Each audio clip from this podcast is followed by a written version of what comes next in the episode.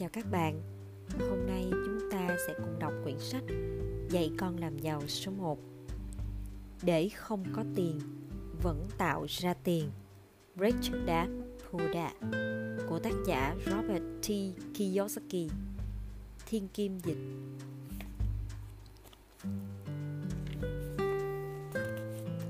Lời nói đầu. Một trong những nguyên nhân khiến người giàu ngày càng giàu, người nghèo ngày càng nghèo, còn giới trung lưu thì thường mắc nợ. Chính là vì chủ đề tiền bạc thường được dạy ở nhà chứ không phải ở trường. Hầu hết chúng ta học cách xử lý tiền bạc từ cha mẹ mình, và thường thì người nghèo không dạy con về tiền bạc, mà chỉ nói đơn giản là, hãy đến trường và học cho chăm chỉ.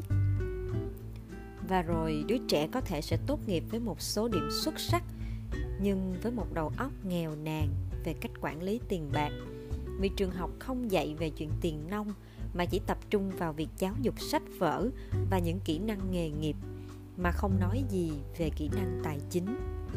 Đó chính là lý do tại sao những nhân viên ngân hàng, bác sĩ, kế toán thông minh dù đạt được nhiều điểm số xuất sắc ở trường nhưng lại gặp nhiều rắc rối tài chính suốt đời và những món nợ quốc gia chóng mặt. Thường bắt nguồn từ những vị lãnh đạo có học vấn cao, nhưng chỉ được huấn luyện rất ít hoặc không có chút kỹ năng nào về vấn đề tài chính. Một quốc gia có thể tồn tại như thế nào nếu việc dạy trẻ con quản lý tiền bạc vẫn là trách nhiệm của phụ huynh? Mà hầu hết họ không có nhiều kiến thức về vấn đề này. Chúng ta phải làm gì để thay đổi số phận tiền bạc lận đận của mình? Người giàu đã làm giàu như thế nào từ hai bàn tay trắng? Có lẽ bạn sẽ tìm thấy cho mình những lời giải đáp về các vấn đề đó trong cuốn sách này. Tuy nhiên, do khác biệt về văn hóa, tập quán và chính thể, có thể một số phần nào đó của cuốn sách sẽ khiến bạn thấy lạ lẫm, thậm chí chưa đồng tình. Dù rằng đây là một cuốn sách đã được đón nhận đồng nhiệt ở rất nhiều nước trên thế giới. Chúng tôi giới thiệu cuốn sách này với mong muốn giúp bạn có thêm nguồn tham khảo về một trong những lĩnh vực cần dạy cho trẻ con biết trước khi vào đời của các bậc phụ huynh ở các nước khác. Rất mong nhận được những ý kiến đóng góp của các bạn. Xin trân trọng cảm ơn. Nhà xuất bản trẻ. Lời giới thiệu Cha giàu, cha nghèo Có hai người cha dạy bảo tôi thấy được những quan điểm trái ngược nhau giữa một người giàu và một người nghèo. Tôi có hai người cha, một người giàu và một người nghèo, một người cha ruột và một người cha nuôi. Cha của mike, bạn tôi.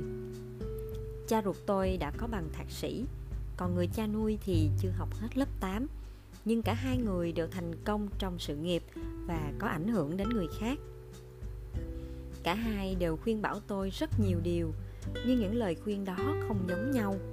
Cả hai đều tin tưởng mãnh lịch vào sự học, nhưng lại khuyên tôi học những khóa học khác nhau. Nếu tôi chỉ có một người cha, tôi sẽ hoặc chấp nhận hoặc phản đối ý kiến của ông. Có hai người cha dạy bảo, tôi thấy được những quan điểm trái ngược nhau giữa một người giàu và một người nghèo. Và thay vì chỉ đơn giản chấp nhận hay phản đối người này hay người kia, tôi đã cố suy nghĩ nhiều hơn, so sánh và lựa chọn cho chính mình. Cả hai người cha của tôi khi bắt đầu tạo dựng sự nghiệp đều phải đấu tranh với chuyện tiền nông nhưng cả hai có những quan điểm khác nhau về vấn đề tiền bạc. Ví dụ, cha ruột tôi thường nói, ham mê tiền bạc là nguồn gốc của mọi điều xấu. Còn cha nuôi của tôi lại bảo rằng, thiếu thốn tiền bạc là nguồn gốc của mọi điều xấu. Những sự khác nhau trong quan điểm của họ, nhất là khi đề cập đến tiền bạc, khiến tôi trở nên tò mò và bắt đầu suy nghĩ. Vì có hai người cha đầy ảnh hưởng, tôi đã học từ cả hai người. Tôi suy nghĩ về lời khuyên của mỗi người và nhờ vậy tôi có được một hiểu biết sâu sắc về quyền lực và tác động của suy nghĩ lên cuộc sống con người như thế nào ví dụ, cha ruột tôi thường nói, tôi không mua nổi vật đó. Còn cha nuôi thì cấm tôi nói như vậy. Ông muốn tôi nói, làm thế nào để mua được vật đó? Một bên là câu khẳng định, còn một bên là câu hỏi. Một bên khiến bạn rũ bỏ trách nhiệm, còn bên kia buộc bạn phải suy nghĩ. Hai người cha của tôi có những quan điểm cực kỳ khác biệt chẳng hạn, một người bảo, phải học cho giỏi thì mới được làm việc ở những công ty tốt. Người kia bảo, học cho giỏi thì mới mua được những công ty tốt. Một người tin rằng, ngôi nhà là số đầu tư nhiều nhất và là tài sản lớn nhất của chúng ta. Người kia lại nghĩ khác, ngôi nhà cũng là một khoản tiền phải trả và nếu ngôi nhà là khoản đầu tư lớn nhất của con thì con gặp rắc rối rồi đấy. Cả hai người cha đều trả tiền hóa đơn đúng hạn, nhưng một người luôn phải trả đầu tiên, còn người kia luôn trả sau cùng. Một người vật lộn để tiết kiệm từng đồng một, người kia chỉ làm một việc đơn giản là đầu tư. Một người dạy tôi cách viết một lá đơn xin việc thế nào cho ấn tượng để có thể tìm được việc làm tốt. Người kia dạy tôi cách viết một dự án kinh doanh tài chính như thế nào để có thể tạo ra công việc. Được huấn luyện bởi hai người cha, tôi có thể quan sát tác động của những suy nghĩ khác nhau lên cuộc sống con người. Tôi thấy người ta thật sự định hình cuộc sống của họ qua suy nghĩ của chính họ. Ví dụ, người cha nghèo của tôi luôn phàn nàn. Tôi sẽ không bao giờ giàu lên nổi. Và lời tiên đoán đó đã trở thành sự thật.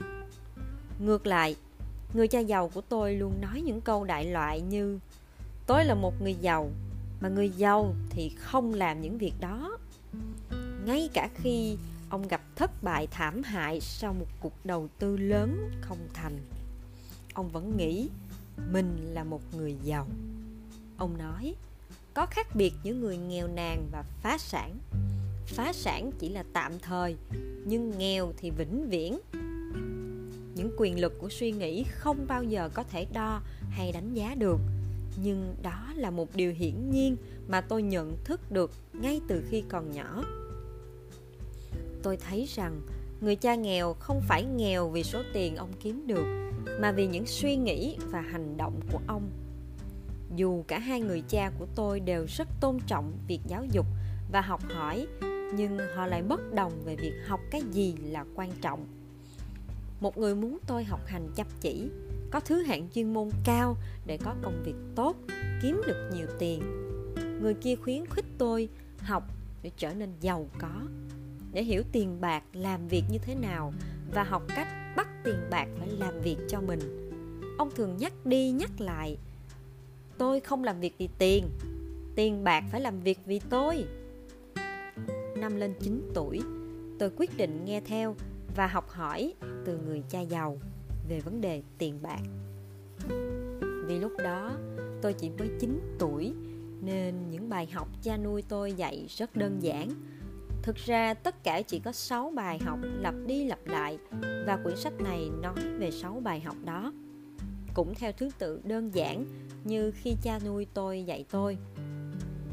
Những bài học này là những lời hướng dẫn giúp bạn và con cái bạn trở nên giàu có hơn.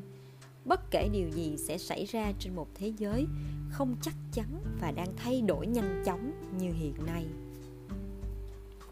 Chương 1 Bài số 1 Người giàu không làm việc vì tiền Người nghèo và tầng lớp trung lưu làm việc vì tiền bạc Người giàu buộc tiền bạc làm việc vì mình. Bài học bắt đầu. Ta sẽ trả cho các con 10 xu một giờ. Ngay cả vào những năm 1956 10 xu một giờ cũng là quá thấp. Buổi sáng hôm ấy, cha của Mike hẹn gặp tôi và nó lúc 8 giờ. Vì là chủ của một kho hàng, một công ty xây dựng, một số cửa hiệu và ba quán ăn nên ông rất bận rộn. Khi chúng tôi đến, cha Mike đang nói chuyện điện thoại và chúng tôi phải ngồi chờ ông ở băng ghế ngoài hiên sau cùng với hai người phụ nữ và một người đàn ông trung niên làm nhiệm vụ quản lý nhà hàng và coi kho cho cha của Mike. hai đứa tôi đã ngồi chờ rất lâu rồi khi tôi cảm thấy mình đã bắt đầu mất hết kiên nhẫn, thình lình cha mike xuất hiện. Mike và tôi giật mình bật đứng lên. Sẵn sàng học chưa các con? Cha mike hỏi. Kéo một cái ghế đến ngồi với chúng tôi. Tôi và mike cùng gật đầu. Tốt, cha sẽ dạy các con, nhưng không phải theo kiểu trong lớp học. Nếu các con làm việc cho cha cha sẽ dạy các con cách làm giàu. Nếu không cha sẽ không dạy. Thế đấy. Đồng ý hay là không thì tùy các con. Uhm, con có thể hỏi vài câu được không? Tôi hỏi. Không. Chịu hay không chịu? Thế thôi. Cha có quá nhiều việc phải làm và không thể lãng phí thời gian được. Nếu con không thể quyết định dứt khoát con sẽ không học cách kiếm tiền được đâu. Cơ hội đến rồi đi biết được khi nào cần quyết định là một kỹ năng quan trọng. Con có cơ hội mà con đang cần. Lớp học sẽ bắt đầu hoặc kết thúc trong 10 giây nữa. Cha của Mike nói cùng với một nụ cười. Con chịu. Tôi và Mike cùng đáp. Tốt. Cha Mike nói. Các con sẽ làm việc với bà Martin. Cha trả các con 10 xu một giờ và các con phải làm việc 3 tiếng đồng hồ mỗi thứ bảy. Nhưng hôm nay con có một trận bóng chày. Tôi nói, cha Mike trầm giọng nghiêm khắc, làm hay không làm nào? Con làm à? Tôi trả lời, quyết định làm việc và học hỏi thay vì đi chơi bóng. 30 xu sau đó, bà đốc công Morning bắt chúng tôi làm việc không ngơi tay.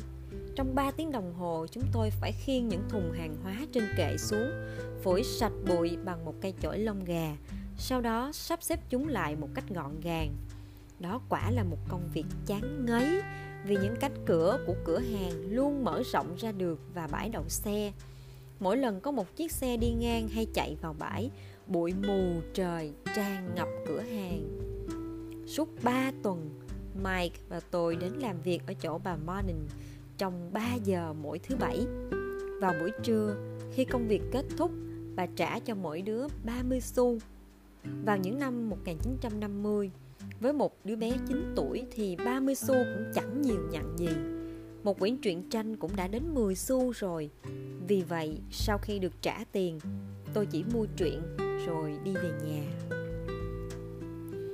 vào ngày thứ tư của tuần thứ tư, tôi quyết định sẽ nghỉ việc. Tôi muốn được cha của Mike dạy cách làm giàu, chứ đâu có muốn trở thành tên nô lệ của 10 xu một giờ. Trên hết, kể từ ngày thứ bảy đầu tiên đến nay, tôi vẫn chưa gặp lại ông ấy. Vào giờ ăn trưa ở căng tin trường, tôi nói với mike, tớ bỏ việc thôi. Mike mỉm cười. Tôi giận dữ hỏi cậu cười cái gì chứ? Cha tớ nói rằng cậu sẽ xin nghỉ. Cha nói trước khi nghỉ việc, cậu hãy đến gặp ông ấy. Tôi phẫn nộ. Cái gì? Thế ra cha cậu đang chờ xem tớ chán việc à? Cũng gần như vậy. Kiểu dạy của cha tớ khác với cha cậu. Cha cậu nói lý thuyết nhiều, còn cha tớ thì rất ít lời. Cậu cứ chờ đến thứ bảy này đi đã. Tớ sẽ nói với cha là cậu muốn nghỉ việc cậu muốn nói là mọi thứ đã được dự liệu à không không hẳn thế uhm, thứ bảy này cha sẽ giải thích cho cậu ngày thứ bảy xếp hàng tôi đã sẵn sàng đối mặt với cha của Mike và tôi đã chuẩn bị trước. Thậm chí cha ruột tôi cũng nổi giận. Ông cho rằng cha của Mike đã vi phạm luật lao động trẻ em và mọi chuyện phải được làm cho rõ ràng. Ông bảo tôi phải đòi hỏi những gì xứng đáng dành cho mình, ít nhất là 25 xu một giờ. Ông còn nói rằng nếu tôi không được nâng lương thì tốt hơn là nên nghỉ việc. Và vào 8 giờ sáng ngày thứ bảy đó Tôi lại đứng trước cánh cửa văn phòng của cha Mike. Hãy ngồi chờ đến phiên mình nhé Cha Mike nói thế khi tôi bước vào. Tôi e dè ngồi xuống cái bên hai người phụ nữ đang ngồi trên băng ghế bên ngoài văn phòng như 4 tuần trước 45 phút trôi qua và đầu tôi gần như muốn bốc hỏa hai người phụ nữ đã vào gặp cha của Mike và đi ra 30 phút trước đó. Một người đàn ông lớn tuổi ở đấy khoảng 20 phút và cũng đã đi rồi. Ngôi nhà vắng lặng. Cha của Mike vẫn mãi mê làm việc trong phòng. Cuối cùng, sau cả tiếng đồng hồ chờ đợi, đúng 9 giờ, cha của Mike mới gọi tôi vào gặp ông. Bác biết con muốn được tăng lương hoặc sẽ nghỉ việc. Người cha giàu vừa nói vừa xoay ghế. Bác đã không làm đúng thỏa thuận. Tôi nói mà gần như bật khóc. Thật kinh khủng khi một đứa trẻ 9 tuổi phải đối mặt với người lớn bác nói là bác sẽ dạy con nếu con làm việc cho bác. Con đã làm việc chăm chỉ, bỏ cả những trận bóng chày để đến làm việc cho bác. Thế mà bác không giữ lời. Bác chẳng dạy con điều gì cả. Bác chỉ muốn có tiền và không thèm quan tâm đến những người lao động. Bác bắt con phải chờ đợi quá lâu và không tôn trọng con chút nào cả con chỉ là một đứa trẻ và con cần phải được đối xử tốt hơn chứ. Tôi ấm ức tuôn ra một tràng. Người cha giàu nhìn chằm chằm vào tôi, rồi thông thả nói, không tệ. Trong vòng chưa đầy một tháng, con nói chuyện giống như hầu hết những người làm việc cho bác vậy. Sao cơ ạ? À? tôi ngơ ngác hỏi lại. Rồi chẳng hiểu ông đang nói gì. Tôi tiếp tục bất bình con nghĩ bác sẽ giữ đúng giao kèo và sẽ dạy con. Nhưng thật ra bác chỉ muốn hành hạ con thôi. Bác vẫn đang dạy con đấy chứ. Người cha giàu bình thản nói. Dạy con ư. Thậm chí bác còn không buồn nói chuyện với con kể từ khi con đồng ý làm việc. Chỉ vì mấy xu lẻ này. 10 xu một giờ. Thế đây lẽ ra con đã phải báo với chính quyền về bác rồi. Bác biết mà chúng ta có luật lao động trẻ em. Bác cũng biết là cha con làm việc cho chính quyền. Tôi la lên giận dữ. Ui chà, bây giờ thì con nói chuyện nghe y như những người đã từng làm việc cho bác vậy. Những người đó hoặc bác cho nghỉ việc, hoặc họ tự xin nghỉ rồi bác đã nói dối con. Bác, con đã làm việc cho bác, nhưng bác đã không giữ lời. Bác đã không dạy con điều gì cả. Tôi nói dồn dập, cảm thấy mình thật can đảm. Sao con nghĩ là bác không dạy con gì cả? Người cha giàu hỏi lại. Tôi biểu môi. Bác đâu có nói chuyện với con. Con đã làm việc được 3 tuần, vậy mà bác chẳng dạy con gì cả. Dạy nghĩa là phải nói chuyện là một bài diễn thuyết à? Uhm, vâng ạ. À. tôi dè dặt trả lời.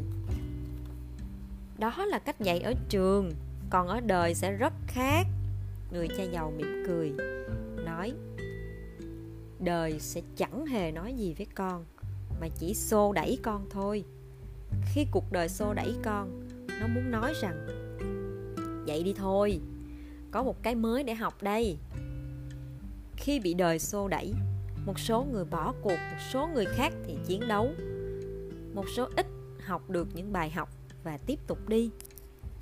Nếu con là loại người không có chút can đảm nào, con sẽ bỏ cuộc mỗi lần cuộc đời xô đẩy con. Khi đó, con sẽ sống một cuộc sống sao cho an toàn, cố tránh những việc có thể không bao giờ xảy ra. Sau đó, con sẽ chết như một ông già tẻ nhạt nhưng sự thật là con đã để cho cuộc đời đẩy con đến bên bờ khuất phục. Tận đáy lòng con là nỗi kinh hoàng khi phải mạo hiểm. Con muốn chiến thắng, nhưng nỗi lo sợ thất bại còn lớn hơn cả niềm vui chiến thắng. Con đã chọn sự an toàn mà. Tôi nhìn cha của mike một lúc lâu, rồi bật hỏi, Thế ra bác đã xô đẩy con ư? Người cha giàu mỉm cười. Bác muốn cho con nếm thử chút mùi vị cuộc đời.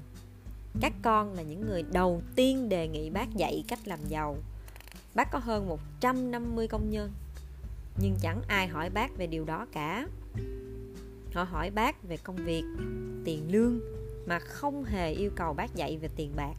Do đó hầu hết mọi người dùng những năm tháng tốt nhất trong đời để làm việc vì tiền mà thật sự không hiểu họ đang làm việc vì cái gì tôi ngồi im lặng lắng nghe.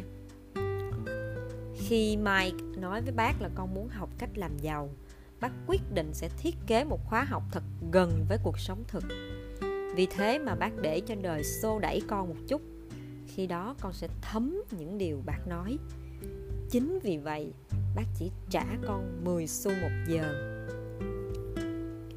Vậy bài học mà con học được khi làm việc để có 10 xu một giờ là gì? Là bác đã quá keo kiệt và bóc lột nhân công à. Tôi vặn lại. Người cha giàu bật cười thật to. Đừng đổ lỗi cho bác và đừng nghĩ bác là nguồn gốc của mọi vấn đề. Nếu con nhận ra rằng vấn đề là ở chính bản thân con con mới có thể thay đổi chính mình, học được cái gì đó và trở nên khôn ngoan hơn. Hầu hết mọi người đều muốn người khác thay đổi chứ không muốn mình thay đổi. Khi không được như ý, họ nghỉ việc và đi tìm một việc làm khác, lương cao hơn, vì họ nghĩ rằng những điều đó sẽ giải quyết được vấn đề. Nhưng họ đã lầm. Trong hầu hết mọi trường hợp thì không đâu. Thế cái gì sẽ giải quyết vấn đề? Tôi hỏi. Tiếp tục làm việc với 10 xu một giờ và cố vui à? Đó là điều mà những người còn lại sẽ làm. Chấp nhận tiền lương thấp dù biết rằng họ và gia đình họ sẽ gặp khó khăn về tài chính, họ trông chờ được nâng lương hoặc làm thêm một công việc thứ hai. Hy vọng rằng có nhiều tiền sẽ giải quyết được vấn đề. Tôi gầm mặt, nhìn xuống sàn, bắt đầu hiểu ra bài học mà người cha giàu đang nói đến. Bài học số 1 người nghèo làm việc vì tiền bạc. Người giàu buộc tiền bạc làm việc vì mình người cha giàu tiếp tục giảng bài học đầu tiên cho tôi. Bác rất mừng khi con nổi giận vì phải làm việc 10 xu một giờ. Nếu con không tức giận và chấp nhận nó một cách vui vẻ, bác sẽ không thể dạy con được. Con thấy đó, việc học thật sự phải mất công sức phải có sự đam mê và khát khao cháy bỏng. Sự giận dữ là một phần lớn trong công thức đó vì niềm đam mê là kết hợp của tình yêu và cơn giận. Khi nói đến tiền bạc, hầu hết mọi người đều muốn được an toàn và bảo đảm. Vì vậy, không phải niềm đam mê mà chính sự e ngại sẽ hướng dẫn họ. Nhiều tiền chưa hẳn đã giải quyết được vấn đề. Hãy nhìn cha con mà xem. Ông ấy làm ra nhiều tiền, nhưng vẫn không thể trả hết các hóa đơn. Hầu hết mọi người được cho tiền chỉ để mắc nợ nhiều hơn mà thôi nguyên do vì ở trường. Họ chẳng được học gì về tiền bạc cả, vì vậy họ tin rằng phải làm việc để kiếm tiền. Còn bác không nghĩ vậy à? Không không hẳn thế. Nếu con muốn học để làm việc vì tiền, hãy học ở trường. Còn nếu con muốn học cách buộc tiền bạc phải làm việc cho mình, bác có thể dạy con. Nhưng chỉ khi con thật sự muốn học mà thôi. Thế không phải mọi người đều muốn học hay sao? Không. Vì học làm việc để có tiền thì dễ hơn rất nhiều, nhất là khi sự e ngại là cảm giác đầu tiên khi nhắc đến tiền bạc. Con không hiểu. Tôi nhăn mặt nói. Chính sự lo ngại là nguyên nhân khiến người ta phải làm việc. Họ lo không có đủ tiền, lo phải bắt đầu lại từ đầu. Đó là cái giá của việc học một nghề nghiệp nào đó sau đó là phải làm việc vì tiền. Hầu hết mọi người trở thành nô lệ cho tiền bạc và sau đó họ nổi giận với ông chủ. Học cách buộc tiền bạc làm việc cho mình là một khóa học hoàn toàn khác hay sao ạ? À? tôi hỏi. Nhất định rồi, người cha giàu nói. Nhất định là vậy. Chúng tôi ngồi im lặng một lúc lâu. Giờ này có lẽ các bạn tôi đang bắt đầu trận bóng chày còn tôi thì đang học những điều mà bạn bè tôi sẽ không học được ở trường. Lúc 9 tuổi, con đã được nếm thử cảm giác thế nào là làm việc vì tiền. Chỉ cần nhân một tháng vừa qua cho 50 năm, con sẽ hiểu hầu hết người ta phải làm gì suốt đời. Người cha nhẹ nhàng nói, con không hiểu, con cảm thấy thế nào khi phải ngồi chờ bác để được thuê làm việc và để hỏi xin tăng lương. Thật kinh khủng ạ. À. nếu con chọn làm việc vì tiền, cuộc sống của con sẽ như thế đấy. Người cha giàu nói tiếp. Và con cảm thấy thế nào khi bà Martin trả cho con 30 xu sau 3 giờ làm việc? Con cảm thấy không đủ. Có vẻ như nó không là gì cả. Con rất thất vọng đó là cảm giác mà hầu hết các nhân viên cảm thấy khi họ nhận tiền lương, nhất là sau khi phải trả thuế và những chi phí khấu trừ. Ít ra thì con cũng nhận được 100% rồi. Bác muốn nói là hầu hết mọi người không được nhận toàn bộ tiền lương sao? Tôi kinh ngạc hỏi. Rất tiếc là không. Chính quyền sẽ lấy phần trước hết bằng các loại thuế. Con phải trả thuế khi con làm ra tiền con phải trả thuế khi con tiêu xài tiền. Con phải trả thuế khi con tiết kiệm tiền. Con phải trả thuế ngay cả khi con chết. Sao lại như thế được ạ? À? tôi lúng búng hỏi. Tôi chẳng thích những điều tôi vừa nghe chút nào. Tôi biết cha tôi thường xuyên phàn nàn vì phải trả thuế quá nhiều. Nhưng thật sự ông không làm gì cả. Có phải cuộc đời cũng đang xô đẩy ông hay không? Người cha giàu chậm chậm đu đưa chiếc ghế và lặng lẽ nhìn tôi. Bác đã nói rồi, có rất nhiều điều để học. Học cách khiến tiền bạc phải làm việc cho mình là phải học suốt đời. Hầu hết mọi người học đại học trong 4 năm, sau đó không học nữa. Họ đi làm, lãnh lương, cân đối thu chi, và thế thôi. Trên hết, họ vẫn tự hỏi tại sao họ gặp những rắc rối về tiền bạc và họ nghĩ rằng họ có nhiều tiền sẽ giải quyết được mọi chuyện. Một số rất ít nhận ra rằng chính vì họ không có kiến thức về vấn đề tài chính nên mới nảy sinh các vấn đề khác. Hôm nay, bác chỉ muốn xem liệu con có đủ say mê để học về tiền bạc hay không thôi.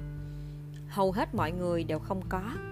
Họ đến trường học một nghề gì đó, vui vẻ làm việc và kiếm được nhiều tiền một ngày kia họ thức dậy với những rắc rối tài chính khổng lồ và không thể ngưng làm việc được nữa. Đó là cái giá của việc chỉ biết làm việc vì tiền, thay vì học cách buộc tiền bạc làm việc cho mình. Vậy con có còn đủ say mê để học hay không? Tôi gật đầu. Tốt lắm, người cha giàu nói. Bây giờ quay lại làm việc đi. Lần này bác sẽ không trả con đồng nào cả. Sao ạ? À?